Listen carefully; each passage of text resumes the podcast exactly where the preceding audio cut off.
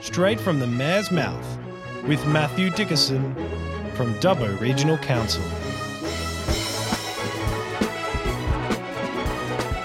Hello, everyone, and welcome to Straight from the Mayor's Mouth. Matt, it's been a while, but it's lovely to be back. Yeah, it's good to have you back, actually. I've had a few listeners missing you, telling me that they're a bit sick of just hearing me all by myself. so I think that's a positive comment for you, and I'm not sure what it says about me, but no, it's, Oh, it's good to have you back here. Well, thank you very much. Look, it's, it's been a bit of a uh, bit of a journey so far, but uh, we're still in the midst of it. But it's, it all seems sort of going okay right now. So Oh, good. Yes, well, I feel very selfish stealing you away for a, an hour on this week, but hopefully we'll have you back for future weeks as well. Mate, look, it's. Uh, I- I'm hoping so. I'm hoping that will be the case. Certainly over the next uh, few weeks. Looking forward to uh, being back with you and doing our uh, our weekly podcast because it's been uh, it's it's a big part I think of of what I really enjoy in the week is the the opportunity to catch up with you once a week to talk about these sort of things. So it's uh, it's something I've definitely missed and uh, and certainly from uh, my own personal experience for the listeners out there, it's. Like so many people out there who are listening today, they've had their own cancer journeys, and right now I'm in the midst of mine. And uh, so we're uh, off in Sydney for most of the week and come back on the weekend. So it's, it's been a bit difficult sort of to catch up with you, but uh, really it's it's lovely to be sitting here again and sitting opposite you and having our banter and our weekly chat about uh, what's happening in and around Dubbo from the regional council perspective. Yeah, and I'm sure you've been listening to it each week, so you're staying up to date with what's been happening. Absolutely. That's one of the things you found is obviously staying up to date with it and keeping up to date. It's actually really easy for you to have these conversations because you're learning so much about council, and I know you become the local expert with your friends and colleagues around council activities. Certainly, it's pretty good when you're sitting around a pub on a Friday afternoon. You can actually give some real advice rather than just opinion for a change. That's right. but mate, look, uh, it's again, it's so nice to be here, and uh, and uh, yeah, again, thank you so much for inviting me back in to uh, have our weekly chat. I will put it this way: you're so good that we didn't replace you; we just waited for you to come back. So you're irreplaceable. I was going to say the chair feels quite cold.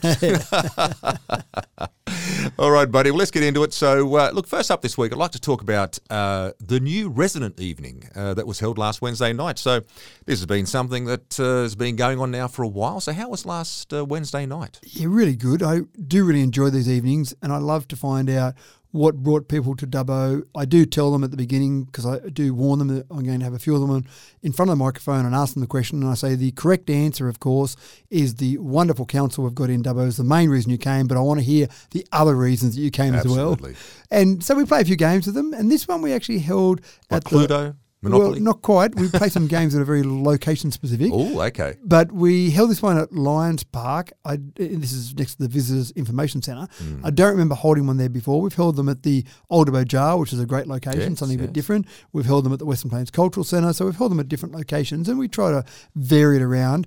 We generally say to people, if you've moved to Dubbo in the last six months or a year, if you haven't been a new resident evening, then come along, basically. So Hmm. we, we don't have any really tough, strict process as to whether or not you're allowed to come along. And Yep. if you couldn't make the last one and you can make the next one and you're still a new resident, sure, come on along. Hmm. One of the things that I do like is that we have a whole range of different organisations, sporting groups, community organisations, that type of thing, that set up stands or stalls at these events and they get to talk to these new residents about how they can get involved in the community. And that's a really important mm, thing. Absolutely. If people get involved in the community, Yep. they're much more likely to stay here. They're much more likely to be part of it and contribute to the community. yeah. So that's great.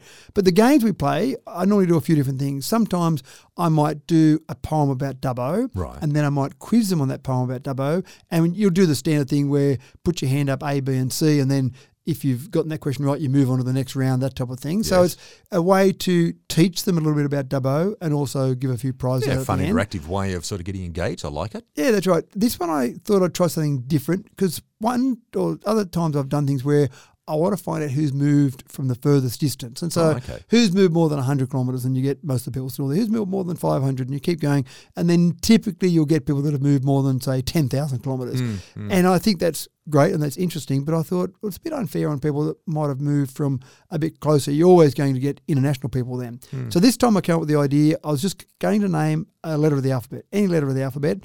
And I wanted someone to say, I've moved from, and I was happy to accept a country or a city or a town that started with that letter. I said I wouldn't accept a street name. I don't accept a city, town, or country. Yes. And then put your, you, you know, come forward. Whoever's first to come forward, starting from there, you won a little prize. But also then I got to quiz that person. What brought you here?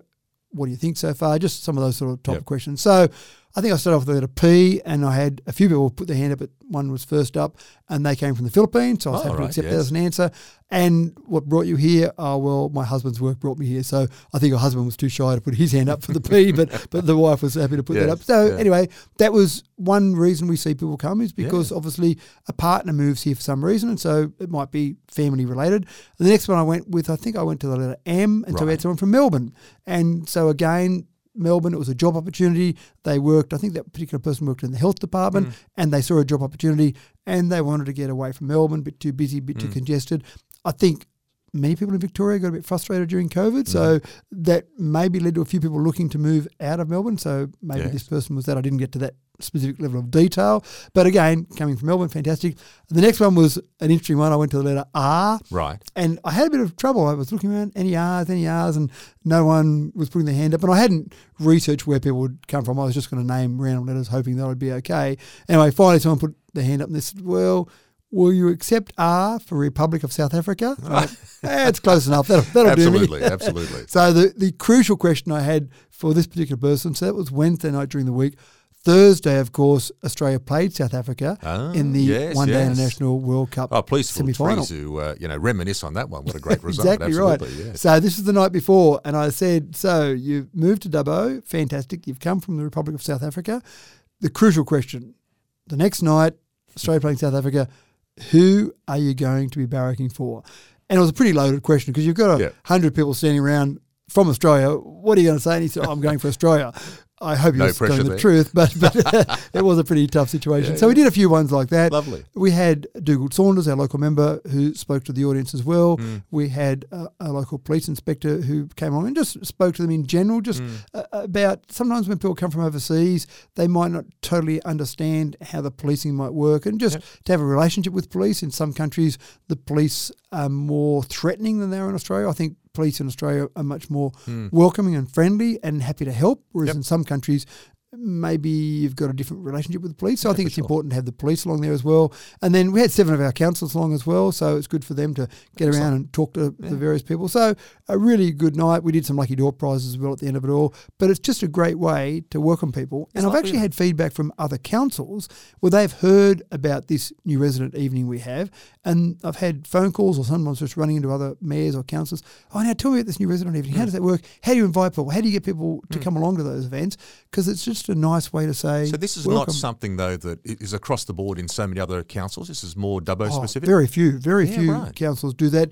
Certainly, there's more now. When we first started this back maybe 10 years ago, Mm. there were probably very few councils that did something like this. Mm. But we're getting so many people moving here now that it is a great way to get people to connect and even just people that might be talking to each other and, oh, you came from the Philippines. Oh, well, I'm from somewhere near there, or tell me your background. But Yeah. it just generate some conversation. Sometimes we'll do some little games where we'll put the people in groups. Okay, everyone that's got a draft on their name badge that came in, you go and get in a group there together, and we want someone to talk about something from that group. It sounds like it's incredibly well organised. Uh, Our staff do do a wonderful job. You're spot on there. I do very little. I turn up at the last minute, and Yep. sometimes I look at the program and go, "Oh, actually, we'll just change this game here. We'll do this a bit different," and I can Yeah, see yeah. the staff rolling their eyes, or maybe maybe mentally Oh, rolling their eyes. again. There he That's right. goes. Yes. But they do do a really good job, and just getting people along there, Mm. advertising it, letting people know about it. The different businesses, organisations, uh, sporting groups, for example, that are around there, Mm. they're often ones that are involved in our Dubbo Visitor Guide. So Yep. there's 107 partners we have in that. So they're often ones that are involved in that as well. But Mm. yeah, it is a really good feeling. It's a feeling. community based thing, isn't it? Like community based. And you can imagine for someone that's moved here Yeah. and they get this as their first introduction, oh, wow, That's this- lovely. yeah, this is a pretty nice Absolutely. community that I'm a part of. Yeah, yeah. And we really stress that it's a community that you've just Mm. come to join. You haven't come to Dubbo, you haven't moved to a city, you've come to a community. Mm. And even for people from, say, Sydney or in Mel- this case, Melbourne, when you talk to those sort of people, they go, wow, I've never met a councillor from where I came from. I didn't really Mm. associate with the local council. I've never met a mayor. I've never met the local member. Mm. So suddenly they're going, wow, this is really a community-based Yeah. uh, community-based city rather than just a place that I've moved to. This is this is going to be something I'm going to be part of. So yeah, really good outcome. We'll do that again in six months' time, and hopefully keep rolling that on every six months Well, from just sort there. of highlights again how wonderful Dubbo is, I think. Now, notice here, uh, council being added again in regards to uh, what's coming up in the next uh, Well, a little bit, isn't it? It's coming around very, very quickly. Of course, is Christmas. Now, during the week, the uh, council's organised a Christmas media launch. Um, now, I'm assuming there must be a few initiatives that uh, that are happening in regards to uh, maybe shop local and those sort of things. So, talk us through us, Matt. What's actually happening here? It does seem too early, doesn't it? Middle of Tell November. you what, it's come around very fast. We're only in November. I had a meeting during the week and I said at the end of it, well, Merry Christmas. And I kind of felt like I said that too early. but then I thought about it and went, well, I'm probably not going to see this person again before Christmas. So I suppose it's okay. so, yes, you're right, though. Back to your, your question, we do have a shop local campaign. Hmm. And I know people talk about that a lot. In fact, I remember reading something about Mahatma Gandhi. One of the great things that he did, did lots of great things for India, but one of the great things that he What, did he had was a shop local campaign in, in Calcutta. he had a shop local campaign in India. He Yeah, said right. we should be doing more things with our local producers rather than getting things Hmm. from overseas. So it's something that can be applied to. Well, if it's good enough for Gandhi, it's good enough for us. That's right. It was good enough for a billion people in India. That's right, It's good enough for fifty-five thousand here. So it is something that that we do often talk about, but Hmm. it's sometimes rhetoric. Sometimes it's like, oh, shop local, you should do that. Hmm. But then suddenly, when someone sees a special online coming out of some Hmm. multinational organisation, I'll go and grab that. But just try and get it locally. Try and see what you can do to get Yeah. those local businesses. Make sure they're still there. We Hmm. still want a strong CBD in both Dubbo and Wellington. We want that central business district to be central. Yes. We want it to be a business district. Yep. So it is important. So we've got a few initiatives in place. We've got a number of businesses, already 168 businesses have registered. Oh, good. Again, this is across Dubbo and Wellington to be part of our Shop Local campaign. And that means you'll see a poster, probably an A3 size poster in their window. When you go in and shop there, spend more than $20, and then you go into the drawer, and we've got $5,000 of my Dubbo region gift cards. So is that from council supporting that? Is that That's a, council supporting that. That's exactly right. So you sign up your businesses, sign up to be part of this, and then essentially just by shopping there, you get a chance to win that. Now that five thousand dollars is not in one prize; that's in a range of gift cards that'll be given out. Now those My Dubbo Region gift cards can be used at those 168 Oh, businesses Yeah, that are yeah, great. Great so idea. from Dubbo perspective, we don't want to say, here's a prize, you could win a holiday to somewhere else. Well, that Mm. wouldn't make sense if we're promoting shop local. The idea of this is we want people to win prizes Yeah. they're going to go and spend. So it's called Jingle Bucks. Jingle and, Bucks. I like it. And so basically, it's essentially that way of getting people to spend locally. But we've also got a couple other parts there. Right. We've got a colouring in competition. Okay. And I'm I'm sorry, but we've Well, got can you and I be in the colouring competition? no, there's no open category. I did complain Oh. about that. I felt like Yeah. it was a bit I've got a bit of time on my hands right now, so I could do a bit of colouring in. Exactly right. So we've got a couple of different categories, but the maximum age category goes up to 12. I'm sorry. Only So- 12? Yeah, we don't Oh, quite okay, qualify. rightio. And we've got local artist Gillian Padrana, who's actually drawn the drawing. Oh, she's for gorgeous, that. Jill. She is, that's right. yes. And so that drawing will be the one that you colour in. Excellent. So that's colouring competition. But we've also got another one. When you go shopping with your kids, we thought we wanted to introduce something that gave them something to do because sometimes hmm. kids can be a little bit distracted or maybe a little bit impatient when they're out hmm. shopping. So you can, it's actually been delivered to the schools, but you can get it online or you can go to the Visitor Information Centre. Right. And you've got a list of 10 elves on a sheet. And then a number of shops, not all 168, but about 50 shops, have got a picture of a little elf Right. and a name of that elf. And so, with your little list of 10 different pictures of Hmm. elves, you need to fill that in with the names of 10 of these elves. Oh, okay. There's 50 out there to choose from. You can just fill in any So it's like 10 a. Where's Wally, but it's a, like a Where's Elf. Yeah, where's yeah, Elfie? right, Yeah, okay. I don't mind that. Where's Elfie? It's called an elf hunt, but where's Elf Elfie's yeah, not yeah. bad either as well. Yep. And so once you fill in those 10, you take your completed sheet into either the Wellington or the Dubbo Visitor Information Centre and you get a prize. Oh, so nice. everyone's a winner. It's not Oh, a okay. hugely So every expensive kid will literally win a prize if Every you go kid, in and drop right. in your corrected sheet. You Yeah, don't good. go into the draw to maybe win something. Everyone wins something from that. So Oh. it's a good way of uh, getting kids to participate Yep. because, again, it can be a bit of a tough time for kids while Mm. mum and dad are doing the Christmas shopping or whoever in your family is doing some Yep. Christmas shopping. Some of the stuff might be exciting because it's presents, but some of the stuff might be just boring old food and Yeah. that type of thing. So a few different promotions there. Hopefully, in amongst all of that, there's something to get you interested Mm. and excited. But the main message from all of that is we're doing things to encourage Mm. people to shop locally. That's the critical thing. And even if you're not shopping at one of those 168, just try and spend Yeah, your yeah. money locally. It keeps it in the local Oh, economy obviously absolutely. And in the modern world today, with all the issues that we face, I think to get out there and to shop local and support our local people, we all benefit.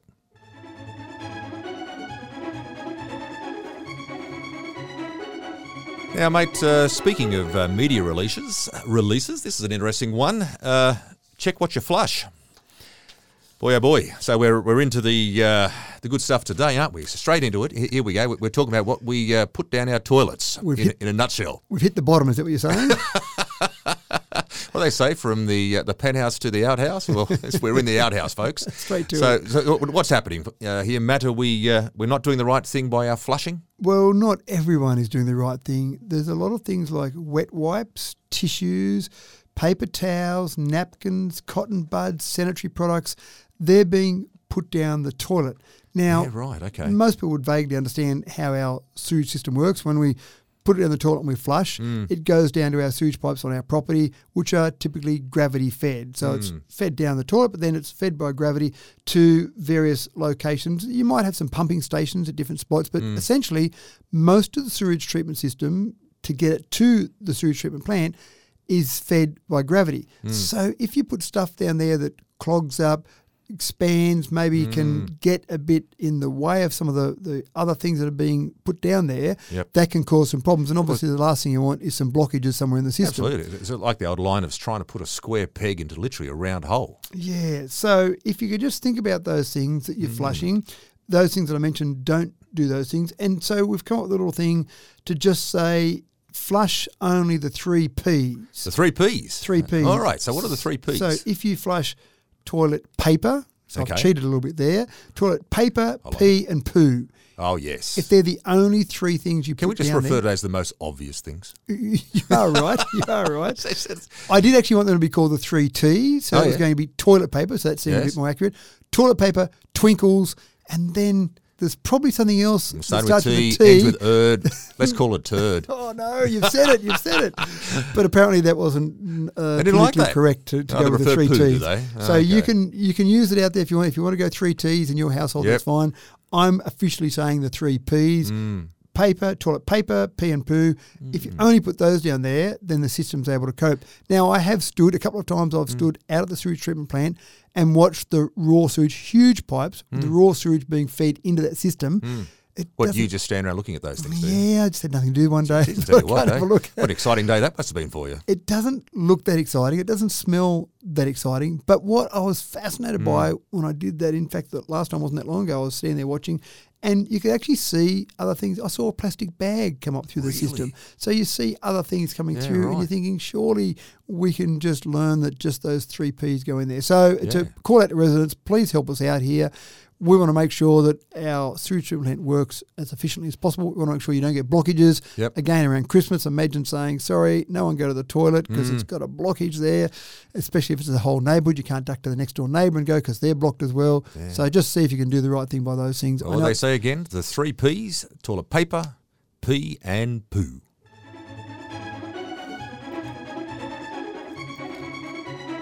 And Matt, uh, last Friday, um, a very important day uh, was was set up where, with the White Ribbon Day. Now, for those people who don't know about White Ribbon Day, um, it's it's a day that's set up regularly uh, once a year to uh, remind people of, of what happens our sadly in our society about the violence against uh, against women in particular, domestic violence. So it's a very serious day with a very serious subject matter. Um, talk us through this, Matt. So, where was the, the, the day actually held this year? So we had, well, I'm sure there were lots of things that occurred, but at Mm. the Rotunda, there were a number of the services that try and help with men's violence against women. And that's White Ribbon Day is specifically around domestic violence, focused on men's violence against Mm. women. And, and let's face it, let's call a spade a spade.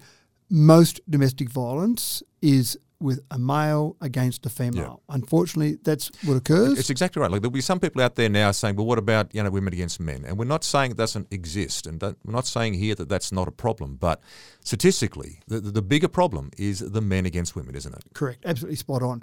So there are a number of services that try and help females in that environment, and it would be a terrible scenario to be in. You've got a, a partner you hopefully trust, and hopefully you've got a relationship, and then it turns violent. But hmm. in talking to some of those service providers there, we think about violence we think about that classic scenario that we might see in movies sometimes where you'll get a, a male that gets angry or might be under the influence of alcohol or drugs and hmm. then lashes out and hits his wife, hits his partner, and then, of course, the next day, oh, I'm really sorry, I didn't mean to do that. Please forgive me and, and I won't ever do it again. And, mm. and that behavior repeats over and over. But there are so many other aspects to it. And when you talk to some people, you, you do find out about some of these things. So a lot of it is control. So, for example, no control over a bank account, or the male might give the female partner a certain amount. Here's your twenty dollars to spend for the week, and that's it. If you need more, you've got to come back to me. So mm. control, which which makes someone feel like they're not in control of their life. It can be tracking, and technology is to blame here. Some of it, some of the trackers that people use. I've got one in my luggage, so when I mm. travel, I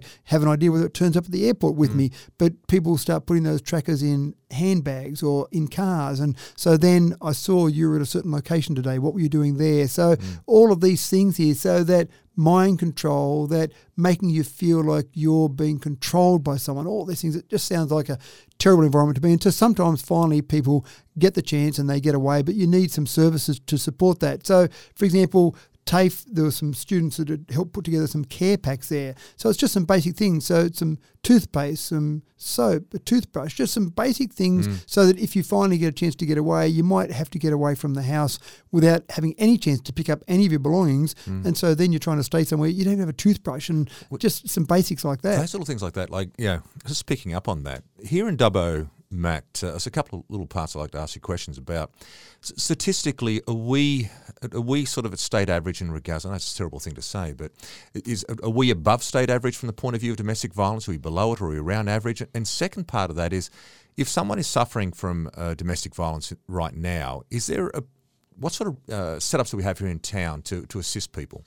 So we- we've actually got a number and a number of great organisations that do help. So if I go back to your first question, hmm. our statistics do show that domestic violence is higher hmm. in the Dubbo Regional Council (LGA) than the state average. Hmm. So that's disappointing. And I remember speaking to in one of my regular meetings with the police commander. There was a new police commander that came a year or so ago, and I remember talking to him, and he said the first thing that struck him when he was looking through our various stats was that DV was higher in his whole command, hmm. but also higher end of a regional council LGA than it was for the rest of the state. And he wanted to understand why, and I can't explain why. I don't understand why myself. I don't understand the entire concept when you've hmm. got supposedly a loving partner that you want to then be in control of or use violence or other tools to, to make sure that you're in control of that situation. Yeah. So that's sad.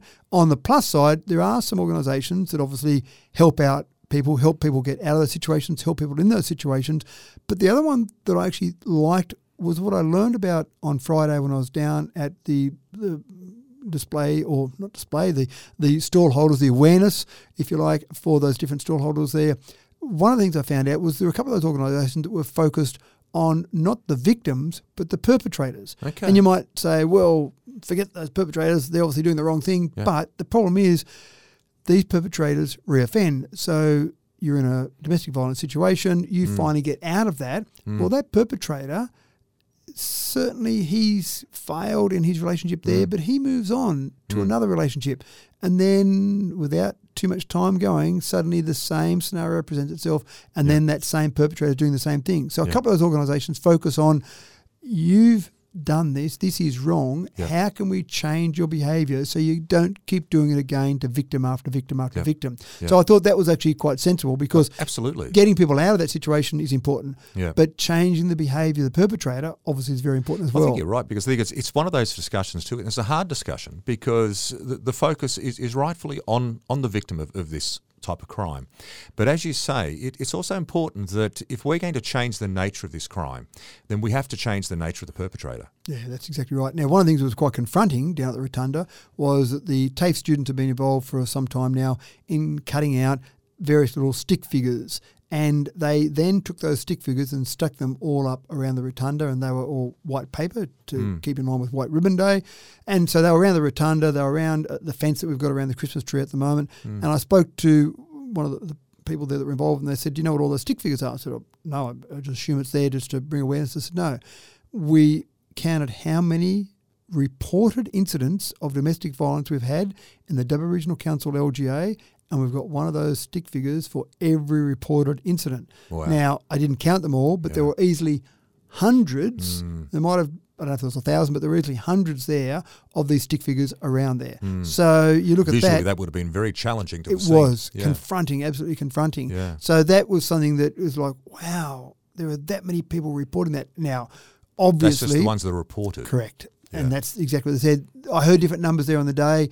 I heard it could be three times to maybe five times as many unreported incidents as there are reported incidents. Of course, you don't know how many because they're not reported, so Mm. Yeah. you've got no good solid data on that. But I Mm. would believe absolutely that it would be multiple times because in some scenarios, you're not going to report it. A, it might not be something that you think is bad enough. Mm. B, you might feel like it's your fault because that's what sometimes the Mm. perpetrators make you feel like that it's your fault. And C, it might not be something that you think you could actually report. So, for hmm. example, someone says, Hey, I saw what you spent on shoes this week. You can't have access to the bank account. Stop spending so much money on hmm. shoes. And again, making you feel like you're worthless, making you feel like hmm. you shouldn't have control of that. How do you report that to the police? How do you go down to the police and say, Yeah, yeah. "Oh, my partner said this, and I spent this on shoes," and and it, it almost, I'm sure they would feel like, "Oh, this isn't important enough to report." You've got other more serious crimes to go and Yeah. report. Now, I'm not saying that it isn't worth reporting, No, but, but I it- think there are some people who would not report those sort of incidents. Absolutely, and I think for a lot of people who are in that situation, uh, that they may feel embarrassed, that they, they may feel um, sort of torn in regards to how they go about this. And look, just in regards to that, is, is there a role that that uh, Dubbo Regional Council can play in this to to assist? Um, to, to try to bring these numbers down and to maybe to educate people better in this space. it's hard. It's one of those things that there are a number of organisations. Most of those ones that I saw were state-funded organisations. Many of them were not state-owned. They, were, they were separate private organisations, but they were getting their funding typically from state organisations or private funding. It might have been as well.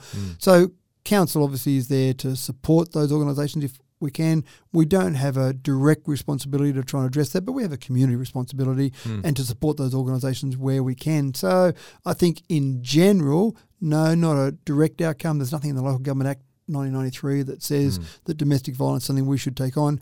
It's probably more the state government that's focused on some of these outcomes. Again, it's policing matter. Hmm. So if, if someone's got something to report, what I've often said to people is make sure you use the police reporting number, so 131 444.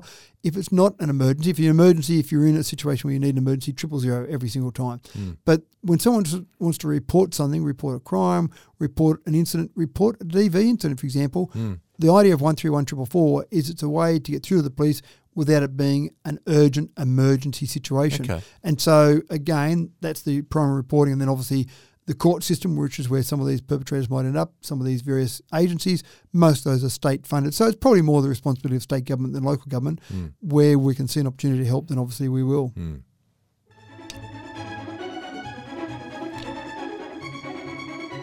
Now, Local Government New South Wales Conference. Uh, now, that was something that, uh, again, during the week that you went down and uh, attended.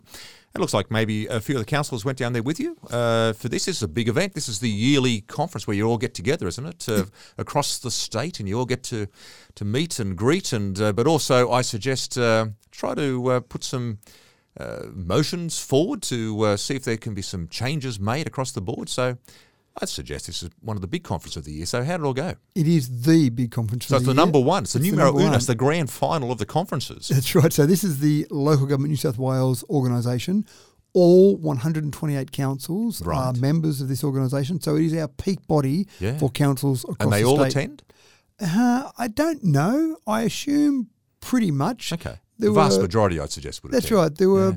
I'd say, a thousand, but but at least 800 in the room. Wow, that's a lot of delegates, isn't it? That's right. Yeah. Now, from 128 councils, then you look at that, and mostly the CEO slash GM will attend. Mostly the mayor will attend, and sometimes mm. you'll have multiple councillors. So I can't tell you anyone in particular, any council was missing from there. So I'm guessing most they would know the exact hmm. results in terms of how many, but it would be unusual for not every council to be hmm. represented there. And you're right, we had good representation from council. Yeah. I would love, if work and time permitted for all the councillors, I would love all of our councillors to attend. But we had eight of our 10 councillors attend. And it is a commitment. People think, oh, it's another junket the councillors are on. But if this is a junket, hmm. then, man, I need to get some better ways to get junkets I'll going. having sort of spent over the last month or so quite a lot of time sitting in and out of airports and motel rooms and yeah, all that sort of stuff gets uh, the, the, the fun factor of that gets away pretty very quickly. So I can understand that this is no junket simply going down there and doing this is a, is a very important matter. Well, keep in mind that councillors have jobs in the main. Yeah, So first of all, they went down on Sunday. So last Sunday, councillors went down to the conference. So they took one of their free days, if you like. So Mm. away from family, away from friends, whatever they had planned. Most of them flew down Sunday morning. There was an optional tour around lunchtime, and then there were some sessions on Sunday afternoon. Mm. Uh, then Sunday night there was a dinner. We had a, a dinner with the Alliance of Western Councils. Then Monday and Tuesday we were there. So that's two days that they've got to get annual leave from work. Yeah. I remember back the first one I went to was back in 2006. Right. And that was a four day conference. It had the Sunday and then four work days. Yeah, we right. didn't get back from that till Thursday night. LGNSW got feedback over the years from various councils saying it's too hard to get four days away from work. Most people get four weeks, so they get 20 Hmm. Yeah, yeah. days. There's four days just for one conference alone, and there's That's probably right. other days of annual leave they've got to take uh, throughout the year to do your job as a councillor. So it's been reduced, and in that reduction, it's been compressed. Yes, So it's pretty full on. So normally Monday morning we'll start with a breakfast, or some there'll be different breakfasts from different organisations held. Then you get into it.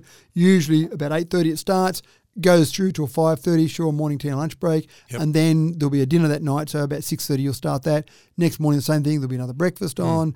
Goes through, and then it usually Hmm. They're finishes. big days, aren't they? They are. Yeah, Yeah. The, the second day, probably about four o'clock to give people a chance to get home or get back to the flight. So we got home that night, whatever time the flights came in, probably eight o'clock that night or whatever. So yeah, it's hmm. a couple of big days. That's okay. But hmm. I suppose my point there is it's not a junket where we're sitting around and got our feet up and having spas and That's right. massages. and- Absolutely. yeah, that's Yeah, right. And now that is a junket. that is a junket. That's right. This one was held at Rosehill Racecourse, and again, Oh, it's a challenge yes. to find Yeah. somewhere that can handle a thousand people because That's it's not everywhere, not every suburb Mm. in Sydney that's able to handle that number of people. But a few things happen at these conferences.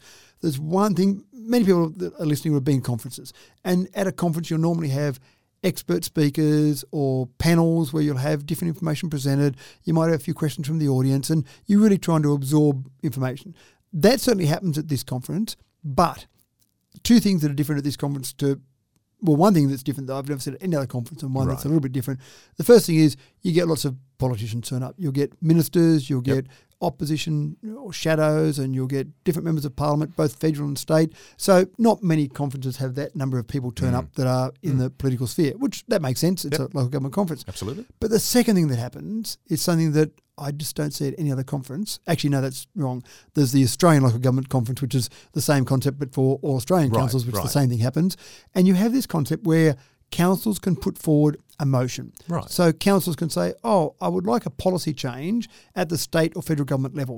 So they put forward a motion, just like a council meeting, Right. just like a council put forward a motion. So we put forward a motion through a council meeting that gets debated at council. Then council has a position where they send off to local New South Wales a motion they would like to have put on the agenda to be debated to try and change policy at the state or again at the federal government level. Right. That then goes to the conference and it's debated just like a council meeting. So, you've got a thousand people in there now debating over motions.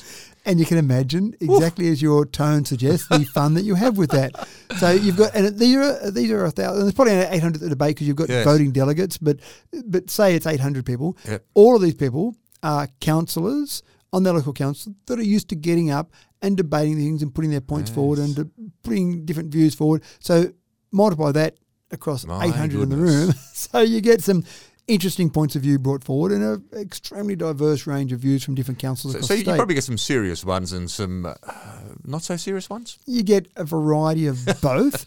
and there are some imagine. that it's a mix of frustration and entertainment because sometimes there's a bit of a divide there, I must admit. Some of the inner Sydney council, so Yes. Sydney City Council, Northern Beaches Council, Mm-hmm. Randwick City Council, they have some different views on things and even some of the other outer western Sydney councils or regional councils. Yeah. And sometimes when I talk to other regional councils, they go, oh, the last hour was a waste of time, wasn't it? Because the, hmm. we just talk about things that are important to Sydney centric hmm. focal points. And there is a bit of that sometimes, but the it's not. responsibility of these councils too are very different and very diverse too, aren't they? Like, like you know, from the point of view of what exactly what you're sort of saying is is that. Uh, uh, I know in previous discussion we've talked about how here at Dubbo Regional City Council we've got uh, issues where in control of sewage, water, um, roads is a big part of, of our alphabet. Now I'd imagine some of these councils you've mentioned um, Pretty sure they're not in control of water. Pretty sure they're not having to worry about sewage. Pretty sure for most of them, roads is not a big issue. So I'd imagine some of their focus would be very, very different from the focus that we would present. Yeah, you are absolutely spot on, and there is a bit of discrepancy. So take Sydney City Council. I'm not trying to pick on any Sydney any No, council. please, Phil, do. But, that's, but, but that's fine. Sydney City Council, exactly as you said. Yes. Sydney Water takes care of water. They've got their sewage taken care of. They don't have a lot of roads. Some of the roads they do have are paid for by the state government. Mm. Some of their transport issues, trams, that sort of thing that go through Sydney City Council. Yeah. State government's paying for those, paying billions of dollars for those. Yes. So you've got a whole range of different things. You don't have, they don't control an airport. They don't control childcare centre. No. They don't control things like, as you said, sewage and water. They don't have livestock markets for some No, reason. I can't see people taking yeah. their, their cattle and their sheep into the centre I'll of tell you Sydney. one thing they do control pretty well are those parking. The the, parking parking part of that's that's woof. parking meters and parking station, Sydney City Council generates more than $50 million of revenue each year. Are you serious? Our oh income for a year is less than a quarter of a billion dollars. So round numbers, call it $250 million. Yep. So we don't collect 50 million. So that's, that would be a fifth of our income Yep. just from parking meters. Jeez. I have heard some regional councils say that some of these left field ideas that are brought forward to a conference for debate Hmm. are brought forward by some councils that have got nothing better to do than count their money and they don't know what else to do, so they've Hmm. got to dream up things. the other thing that's probably frustrating is that a councillor on Sydney City Council Hmm. gets paid more than a mayor of a Bourke or the mayor of Walgett. right? And so the mayors of some of those regional communities have greater responsibilities, in my opinion, than the councillors. It just seems to be that the budget's a bigger number, therefore they get paid more. So I don't always agree with some of those things. So Yeah, there is a bit yeah. of divide there, Yeah. and that is never more obvious than when you hear the debate Oh, and you hear the different angles that Oh, are coming please from the talk me debate. through some of them, please. Come on. Well, look, there is one that I want to mention. It was the highlight in terms of that change there. There was a bit of a discussion. I won't go into the- great detail about it, but there was a bit of a discussion put forward about regions and climate change and, and the different ways that you can generate income Hmm. for different regional areas. And again, with this whole big picture of climate change sitting over the top of all of it. Hmm. And there was a, a mayor of a regional council who stood up to move an amendment because just like a council meeting, you have amendments. Yep. And the amendment was that, yes, this all makes sense what they're talking about in cutting back some of the income streams from regional areas in relation to climate change. So this is coming from a let's just say a, a city council. Uh, uh, that that first part was, and Yeah. then the second part for the amendment was coming from a regional area that Yes. said it's okay, but there seems to be a lot of income generated from parking meters where internal combustion engine vehicles are using those parking meters. So all income from those parking meters, if they're an internal combustion engine vehicle that's parking there because of the impact on climate change, all that income should be given up as well by those councils that are generating that. I could imagine the squealing that would have suddenly have started erupted from that one. the fishing line was thrown out there and the bait was well and truly taken. And so you can imagine uh. some of those councils jumped to their feet very quickly because No, no, no, no, no. they've got $50 million to protect. So I, I must Oh, admit, love I sat back there and had a good chuckle. And I, and Well I talked to that that mayor afterwards. and I said, well done. I was very amused by that. Again, it is serious debate. And even something like that was put forward to demonstrate Hmm. that you might be sitting there on your high horse saying we've got to do something about climate change. Hmm. Regional areas are doing things about climate change, and I would argue much more so Absolutely. than Sydney City Council Yeah. and also the City City Councillors individually Yeah. driving their SUVs and not ticking their boxes for green electricity or, Yeah, or not yeah. having solar panels on the roof of their house and all sorts of things. So again, I think we are taking some pretty positive action out here. My favourite one from last year Hmm. was a similar concept where they were talking about where you were generating renewable energy and, and the contribution that regional areas were making. And there was a regional mayor that jumped up and said, right, well, I'd like to add a bit to that. We're not going far enough. We need to have more wind turbines. So we need to reserve a spot on Manly Beach for some wind turbines. and again, you can imagine some of the people from the Northern Beaches Council Oh, that's so funny. That's brilliant. I so, on a serious note, though, apart from the debate there, and, and there were good things. Yeah, so, yeah. Dubbo Regional Council had a resolution that we put forward, a motion we put Yep. forward that was debated there, and we we Did it get through? two thirds we got through. Two-thirds, okay, so we yeah. had three points in our motion. It was about the code of conduct. One of the issues about code of conduct now is that someone lodges a code of conduct and it goes through to our CEO. Mm-hmm. The CEO then has to make a decision whether to say it's not going any further, there's not enough merit in that, or yes, we're going to go further with that. Hmm. And it puts the CEO in a tough position. Hmm. And they can easily accuse a CEO of being biased to protect the councillors that the CEO's Yeah, got on yeah. council, or targeting a council if someone gets sent up the chain. But if it gets sent up the chain, there's an immediate cost to council for Mm. everyone that's sent up the chain. So, oh well, if I don't want to be accused of being biased, I'll put them all straight through. But then some of them are frivolous, and we're spending these through. Mm. That just seems crazy. So we had three points to our resolution from council. Right. The first one was that all the code of conducts go straight through to Office of Local Government or an independent body. Yep. We don't really mind, just not to council. Secondly, that that body, the state government, effectively wears the cost of that, so it's not putting the cost onto council Mm. each time. And the third thing was that if you as an individual lodge three unsuccessful claims in one term of council on the one council, Hmm. then you're labelled a vexatious complainer and can't lodge any more complaints. So a bit like DRS in cricket, Hmm. where you get a couple of goes, and if they're unsuccessful, that's it, bad That's luck. You've- You've used and exhausted them. Yep. And it was interesting because the local government minister, Ron Hoenig, had already spoken at the conference before this one came up for debate.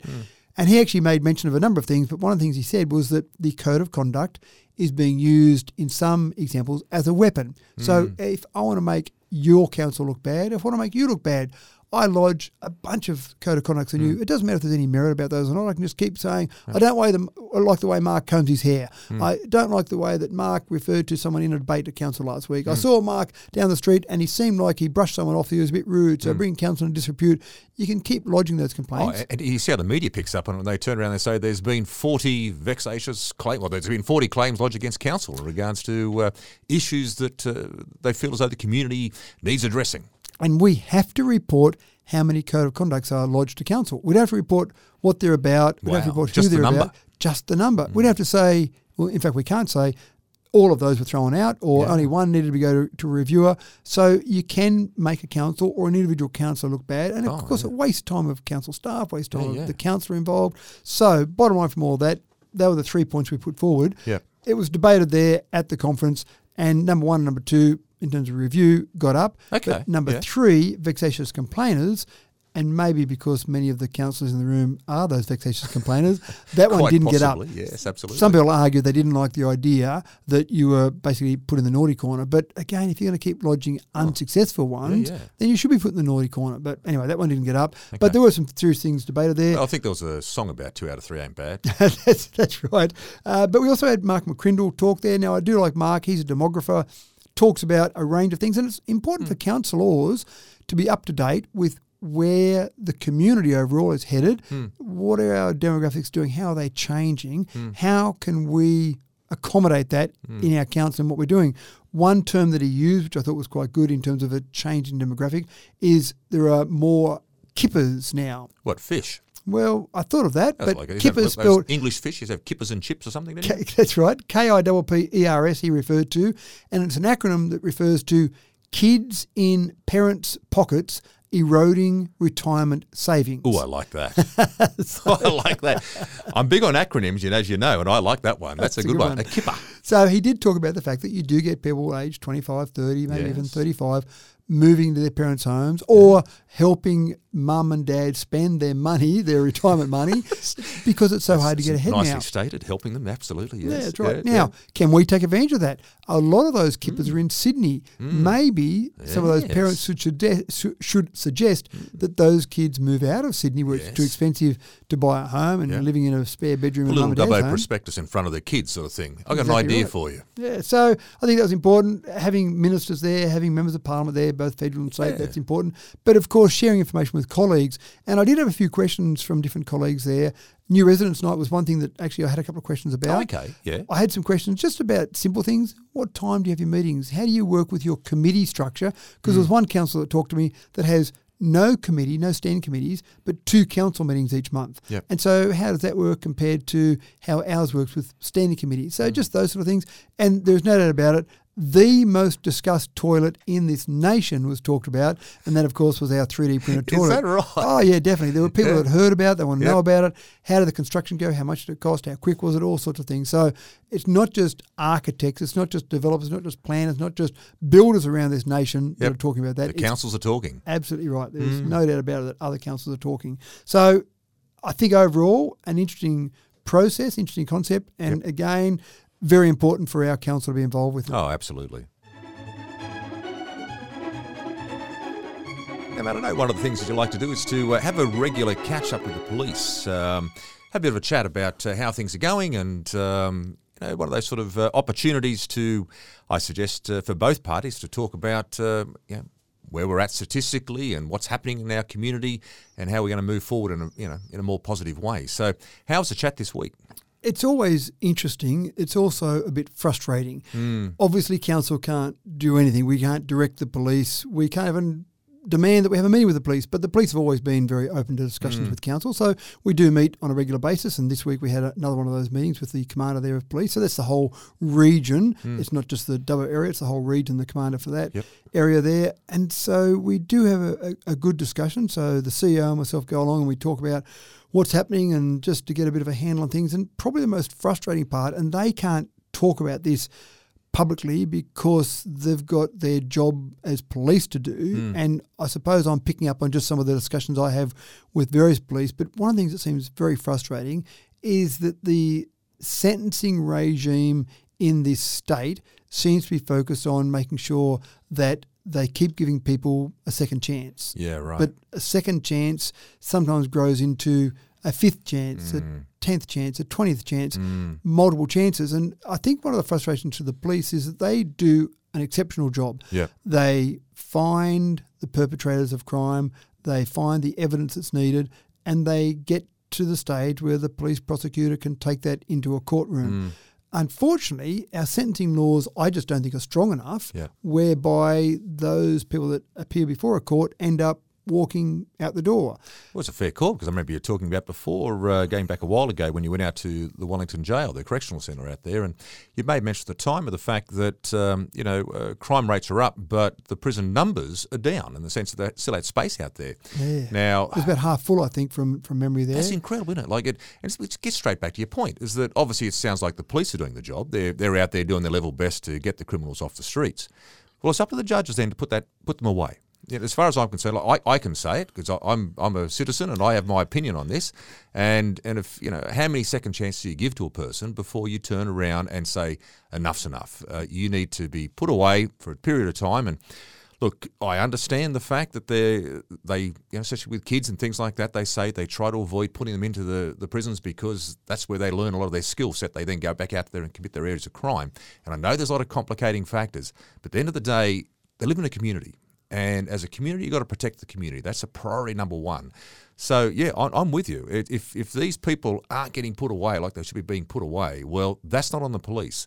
That's on our judicial system. And I think the police do an ex- excellent job. And even talking to the commander, sure, he would say, I'll take more police numbers, no doubt about it. If someone said you can have another 10 police, then he would say, absolutely.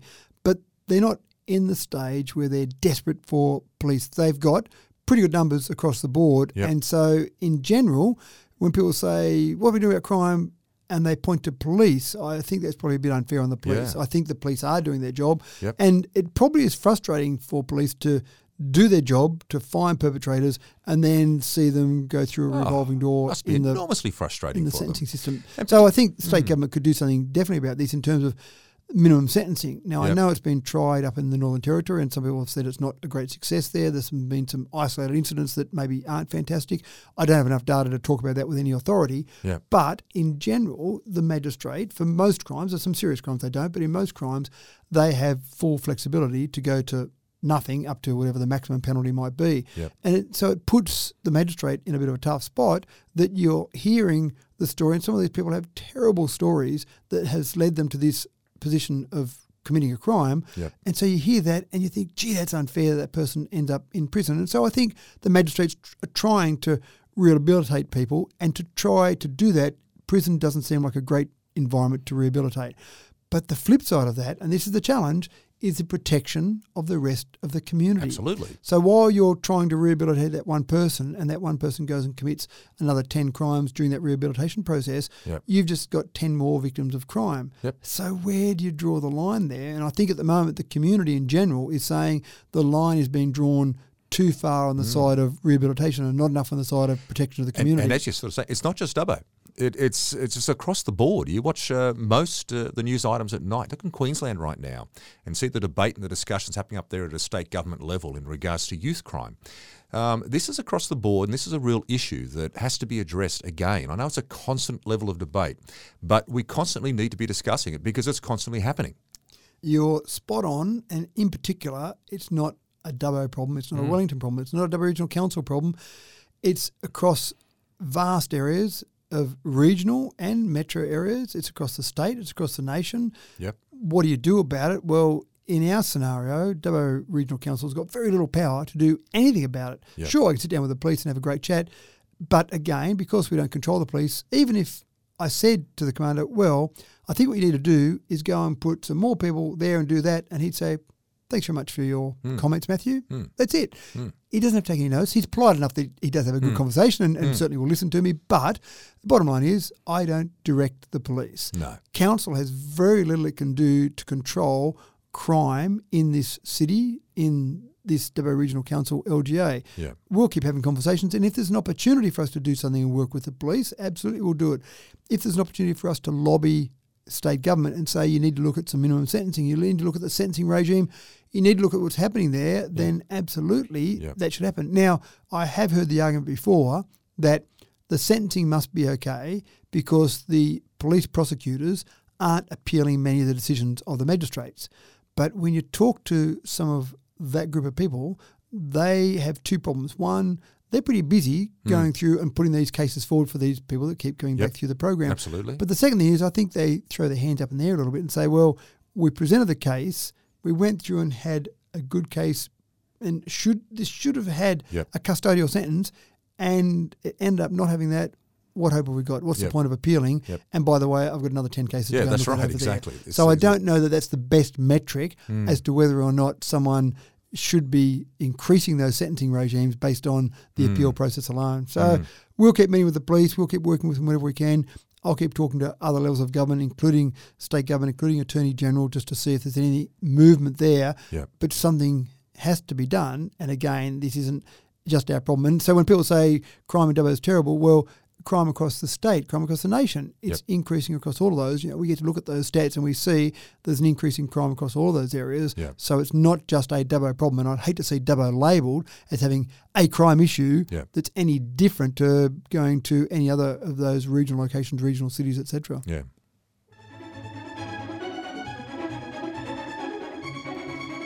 Ah, the CEO 12 month performance review.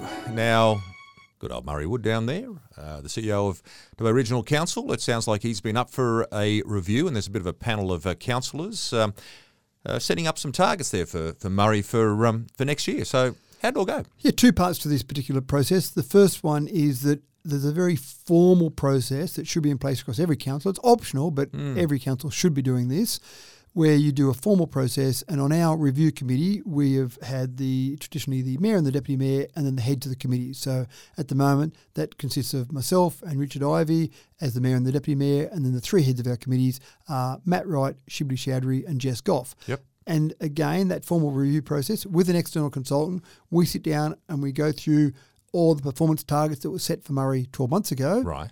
And then we go through and look at those and how he's performed. So it's the opinion of the five of us. And Yep. also, Murray will put forward his position now. He would review how those things have progressed. Hmm. Again, it's very formal and it should be hmm. very formal hmm. because you don't want to just have a, oh, you're going okay, Murray, everything's okay, have a nice day. You really want to do that formal hmm. process. And ultimately, that will then go back to council in a confidential meeting to say, here's what the panel determined, and now councillors can have their input as well. And councillors talk to the review panel individually. I had a couple of calls from different councillors just talking about that review process. Hmm. But that's an important part of the process. I also do, in between those 12 month reviews, I also do a six month less formal process with Murray where Yep. Murray and I sit down and just look at the performance targets. And again, it's a bit of a halfway through that project review, how are things going. Because again, sometimes people have a different angle or a different Yep. view on how they're going compared to someone else. Yeah, absolutely. And so that's a, a good part of that discussion overall. And then in conjunction with that, that evening after we did the performance review, so that was looking back at the last 12 months, Mm-hmm. we then look forward. And the critical part here is that all councils are involved in this to say, what do you want Murray to focus on for the next 12 months? There's no good in 12 months' time saying, oh, Murray, Yep. you didn't achieve A, B, and C. Well, 12 months ago, you told me what you wanted me to focus on. I focused on that. So Yeah. there was no way I was going to focus on those things because you didn't ask me to do that. Yeah. So getting that right, and again, this is all councils involved, getting that right is really mm. important. Mm. So what we want to see from our CEO, what we want to see from council, well, this is the opportunity to do it. And remember, council only employs one person. Mm. So when someone says, "Oh, I talked to someone the other day and they didn't do this right, or they didn't grade my road, or whatever happened there, can you go and fix them up?" I say, "Sure." I'll go and have a talk to the CEO who will go through the right processes and the right channel to review that bit of work. But I am not authorised to go and talk to an individual staff member and tell them what to do. And that changed in the Local Government Act 1993. The previous Local Government Act 1919 had the mayor and councillors with much more power, individual power to go and direct people. Hmm. And the old joke that you talk about when you drive on country dirt roads, when you see a short strip of bitumen there, you go, right, that looks like where the mayor or a councillor used to live in that particular community because they would Yep. have literally gone Yep. and said, it's a bit dusty at my house. Yep. Can I get you, Jimmy, to take the grader out and then take the you know the equipment to grade it, put a bit of bitumen down there, just so it's not dusty in front of my house. Well, the Act 1993, which Gerry Peacocke was the minister at the time that brought that through to, to the government, hmm. then that was one of the things that was changed. That the council laws, as a collective, employ one person, that's the general manager or CEO, and that person then employs the 500 people in our Right. case of council. So, how prescriptive is is council in regards to directing uh, the CEO in regards to his role? Like, that, there'd obviously be uh, some, as a CEO of any company and organisation, there would be uh, certain expectations that I suppose that would be part of the role. So, from the council's pers- uh, perspective, does the the, the expectation change from year to year, like the points of focus? Because there are general focuses that obviously CEO has to do, but does council put forward a list of specific areas of focus they want uh, our CEO to focus on above and beyond the, the normal role? there's two parts to the document that we create. One part is, as you say, the general areas, the general things you want to focus on, make sure things are being taken care of, make sure work health and safety is a, an area that we're not going to have issues with, make hmm. sure you've got some general things in place. Then you've also got some specific areas. So it might be, for example, we want some focus over the next year on housing. How can we bring more housing to the market? The Okay. northwest precinct that we've talked about a lot. That was one of the targets from the last year, for example, in terms of developing more housing availability. Hmm. And we believe by having more housing availability on the market, that will help address the affordable housing issue that we've got again across the nation, across mm. you know so many different mm. areas. So you do get some areas where you're focusing on some projects. You don't want to get down as specific as I want to make sure we get new lines painted on the car Yes, park in the yes. council car park. that- that's right. it's not going to get So you avoid specific. getting into the nitty gritty of some of those sort of things, I'd imagine, but some general sort of broad visionary type goals. Correct. And it might be about sustainability. We want to make sure we get our budget down to a zero dollar budget. We don't, don't want to have a, a negative Hmm. in our budget. And in terms of that type of thing, we're not saying we want you to go and save five dollars off this particular area of council to get down that zero budget. It might be as general as we need to get down to a zero dollar budget, Hmm. and so you need to put some steps in place to address that. So then Murray's got the flexibility, and he might Hmm. talk to councils about different things, and there might be different decisions throughout the year. But he's got that general focus. And right, Hmm. so zero dollar budget. That's the focus for council. I need to work out how I can deliver mm. that. So it's that Okay. type of thing, Yep. and going through. And, and again, some things you might be able to deliver on, some things you may not be able to. So, for example, it might be community safety is important. How can we improve community safety? Well. That might be a bit of a tough ask because you might have some ability, but you don't have total mm. ability to deliver on that. Mm. Housing is one as well, where you can develop housing options there, but you can't. We're not going to go and build the housing. We're not going to go and build No. cheap housing for people to be able to move into. We just a don't have the budget. B it's not our responsibility to Yeah. do that. So it is a pretty comprehensive document in terms of being able to refer back to that to say this is what I need to focus on. Hmm. And sometimes those priorities might change throughout the year. Things might pop up, but in general, that gives you an idea. Okay. Now, changing things up uh, completely differently. Um, an area that I know you love enormously, and I always enjoy uh, listening to your uh, recitals. Uh, poetry at Bracken House. Um, one of the regular age care facilities that I do. And Yes. the the community there absolutely loves it, and I do some of the same poetry. I normally know about an hour's worth of poetry off the top of my head, so Yeah. I, I do cross over and do some of the same. But they still seem to love it, especially some of the old banjo classics. Clancy the Overflow, for Yes, example, yes. they love because they used to learn that at school. Uh, I did uh, always try and introduce new ones. I, I like to try and learn a new poem maybe once a, once a month, once every couple of months. And so I, I did a new one actually by Roald Dahl this week. Oh, did you? Which is a one Little Red Riding Hood. It's it's called Little Red Riding Hood and the Wolf, but it's Roald Dahl who used to have an interesting twist on different things. Yes. And certainly the- I It was a little the- bit black, the old. Look at a bit. There was, was a darkness to old Roald Dahl. does, and that's exactly what he has in this poem. So Yeah. I've actually posted a video of that particular Oh, one good. on my YouTube channel and my Facebook page. So if someone wants to go and look at that little three minute poem by Yes. Roald Dahl, but Roald Dahl used to love for some of his interesting short stories. The Great Switcheroo was one of my favourites Right. from Roald Dahl. But when you read this poem, you think I don't really know Roald for his poetry, but yeah, a bit of a a bit of a dark twist, a bit of a different angle on things. I'll give you a trivia question for you. So there you go. See how much you know Roald Dahl. Which country was Roald Dahl born in? Hmm, can I say England? You're very close. Very close. Are You giving me a second option now. Oh yeah. Well, well, well we, we talk about second chances. Okay, good. So somewhere in the UK. somewhere in the UK, Right. So Wales. Wales. Well done. There well done. Phew. There you go. So you've narrowed down to two. So now. you got it into. He's from a little place called Llandaff. Yeah, right. Llandaff, which is uh, sort of part of Cardiff there in, in Wales. So, is there a reason you have that little bit of information to pull? Well, it is quite obscure, isn't it, sort It of thing? is. But uh, my uh, my sister-in-law lives there in Oh, Llandaff, really? and that's that's the, their big claim to fame is the fact that Roald Dahl uh, just lived there. up the street Yeah, and was born right. up the street. There he Yeah, was. That's right. It's, it's amazing that claim to fame, people, different organisations, Oh, and cities have. So, how big? anything. How big would that place be? Llandaff. Um, oh, I'd suggest probably think South Dubbo. Right. Okay. You know? So pretty small. that's, that's a pretty small little area. Uh, it's a lovely cathedral there. There you Yeah, go. right. There, you go. So sorry, So- I'd be back to you. no, story. no, that's fine. There so look, it's it's a good opportunity to get out amongst the community. They do Yeah. really en- enjoy that, and I do ask for suggestions from the group to say any other poems that they might like to see me do, and and sometimes I'll bring me forward some different ones that I'll go and learn for them. But yeah, it's nice to get out there in the community and a bit of a, a different pace than the rest of mm. things that are happening. It's mm. you, you take an hour out of your. I probably do one of these once every three or four weeks at different places. Yep. Then yeah, you take an hour out of your, your day if you like, and you just perform poetry for no other reason than you know that people in the audience are going to sit Oh. back and enjoy someone coming along and entertaining them a little Yeah. bit. And they don't ask any council questions actually. Normally, every now and again someone asks something about council, Yeah. but normally they just see me as a poet rather than as a. As Can a you do Man from Snowy River for me again? well, I don't. Sometimes I get asked that, and I don't do it because it's too long. And I find people, poem, oh, yes. it's ten minutes, Yeah. and I find I reckon three to four minutes is a sweet spot. Yeah. people start to lose concentration, and and I must admit that as good as I am at my poetry, Yes. there are some times that some of the people do fall asleep in my audience.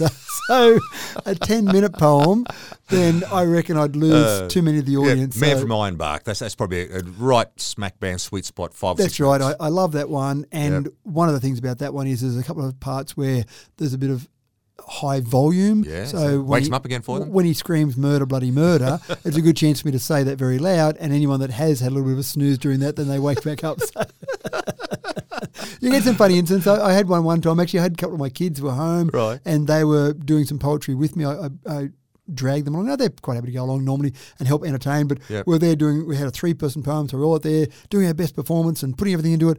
And then one of the gentlemen at the front just stood up and had his cup of. Oh no, he didn't have a, his cup of tea. He was going to get his cup of tea. He Had his saucer and his cup, and he was a bit unsteady, so they were clanking around. and he just said, "Milk. I need to make sure I get milk in my cup of tea. I want milk." And so he just walks across in front of us, dangling his, his cup and, and saucer, yelling out milk as he went. And my kids are looking at me, and I'm just kind of. You know, nodding, keep going, just keep going.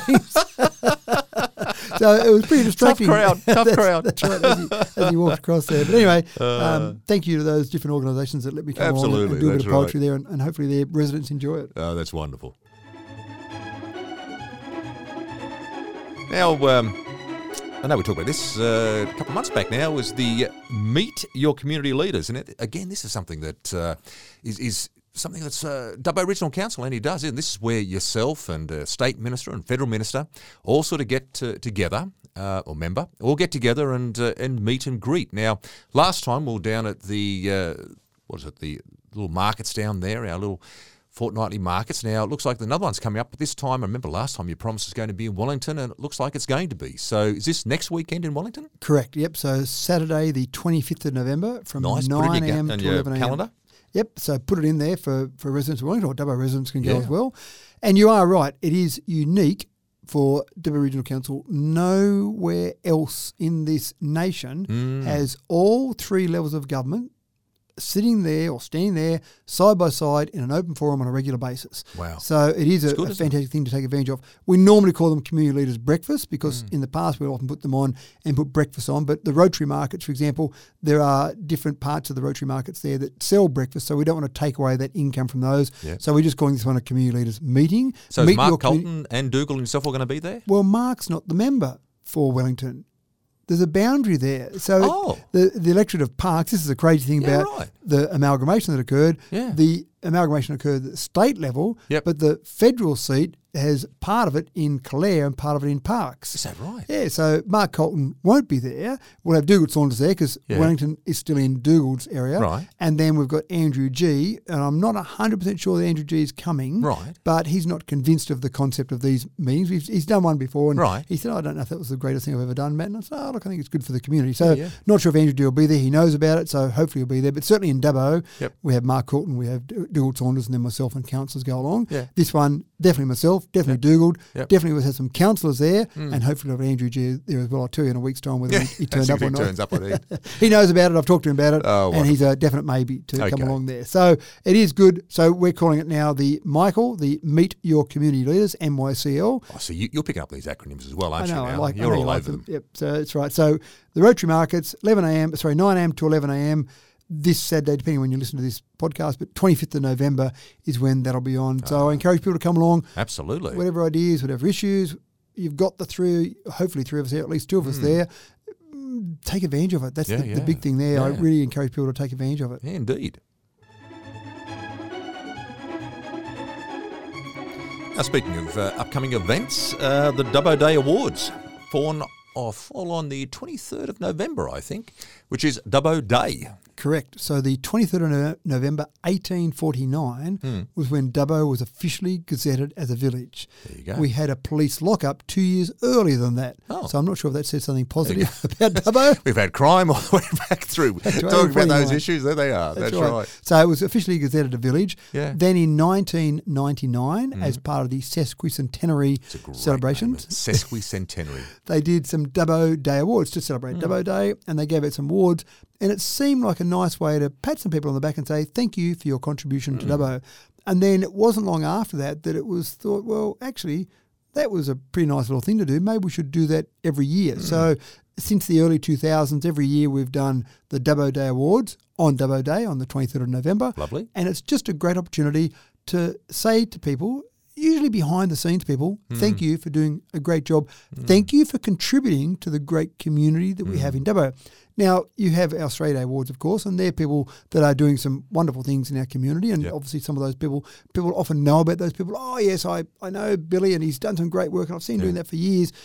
I would say it's fair to argue that some of these people that get Dubbo Day Awards, many people in the community wouldn't know about the great work they're doing. Hmm. They're not doing it to get an award. They're not doing it for any sort of public accolades. Yep. They're just doing it because they believe in. they are. Yeah, that's Yeah. right. Whatever Yeah. they're doing, whoever they're helping, whatever organisation it is. Mm. So it is a good opportunity to pat those people on the back.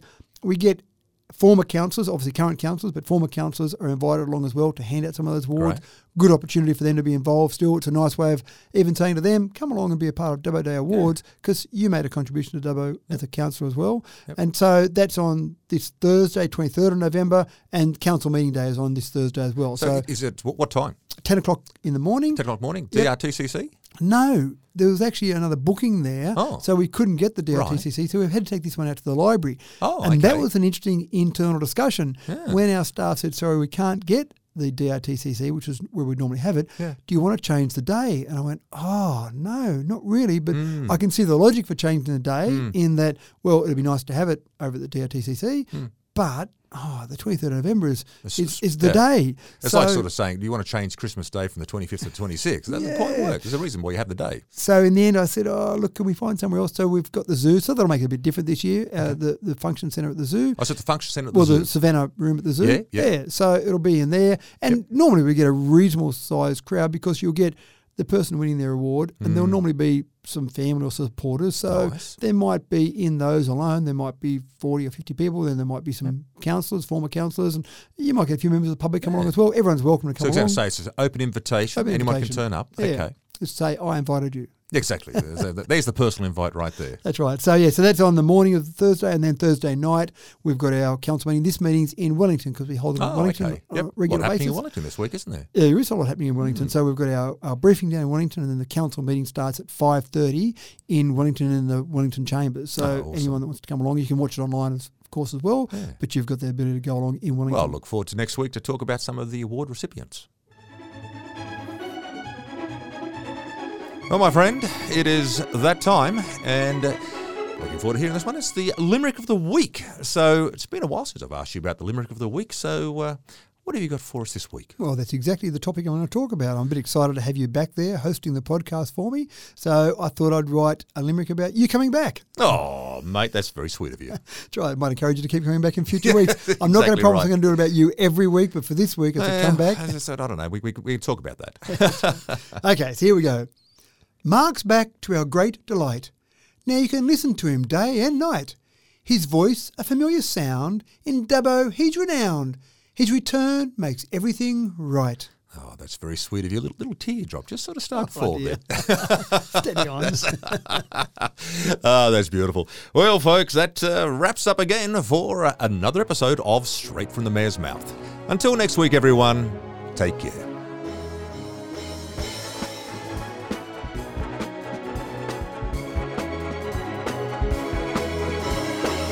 Straight from the Mayor's Mouth with Mathew Dickerson from Dubbo Regional Council.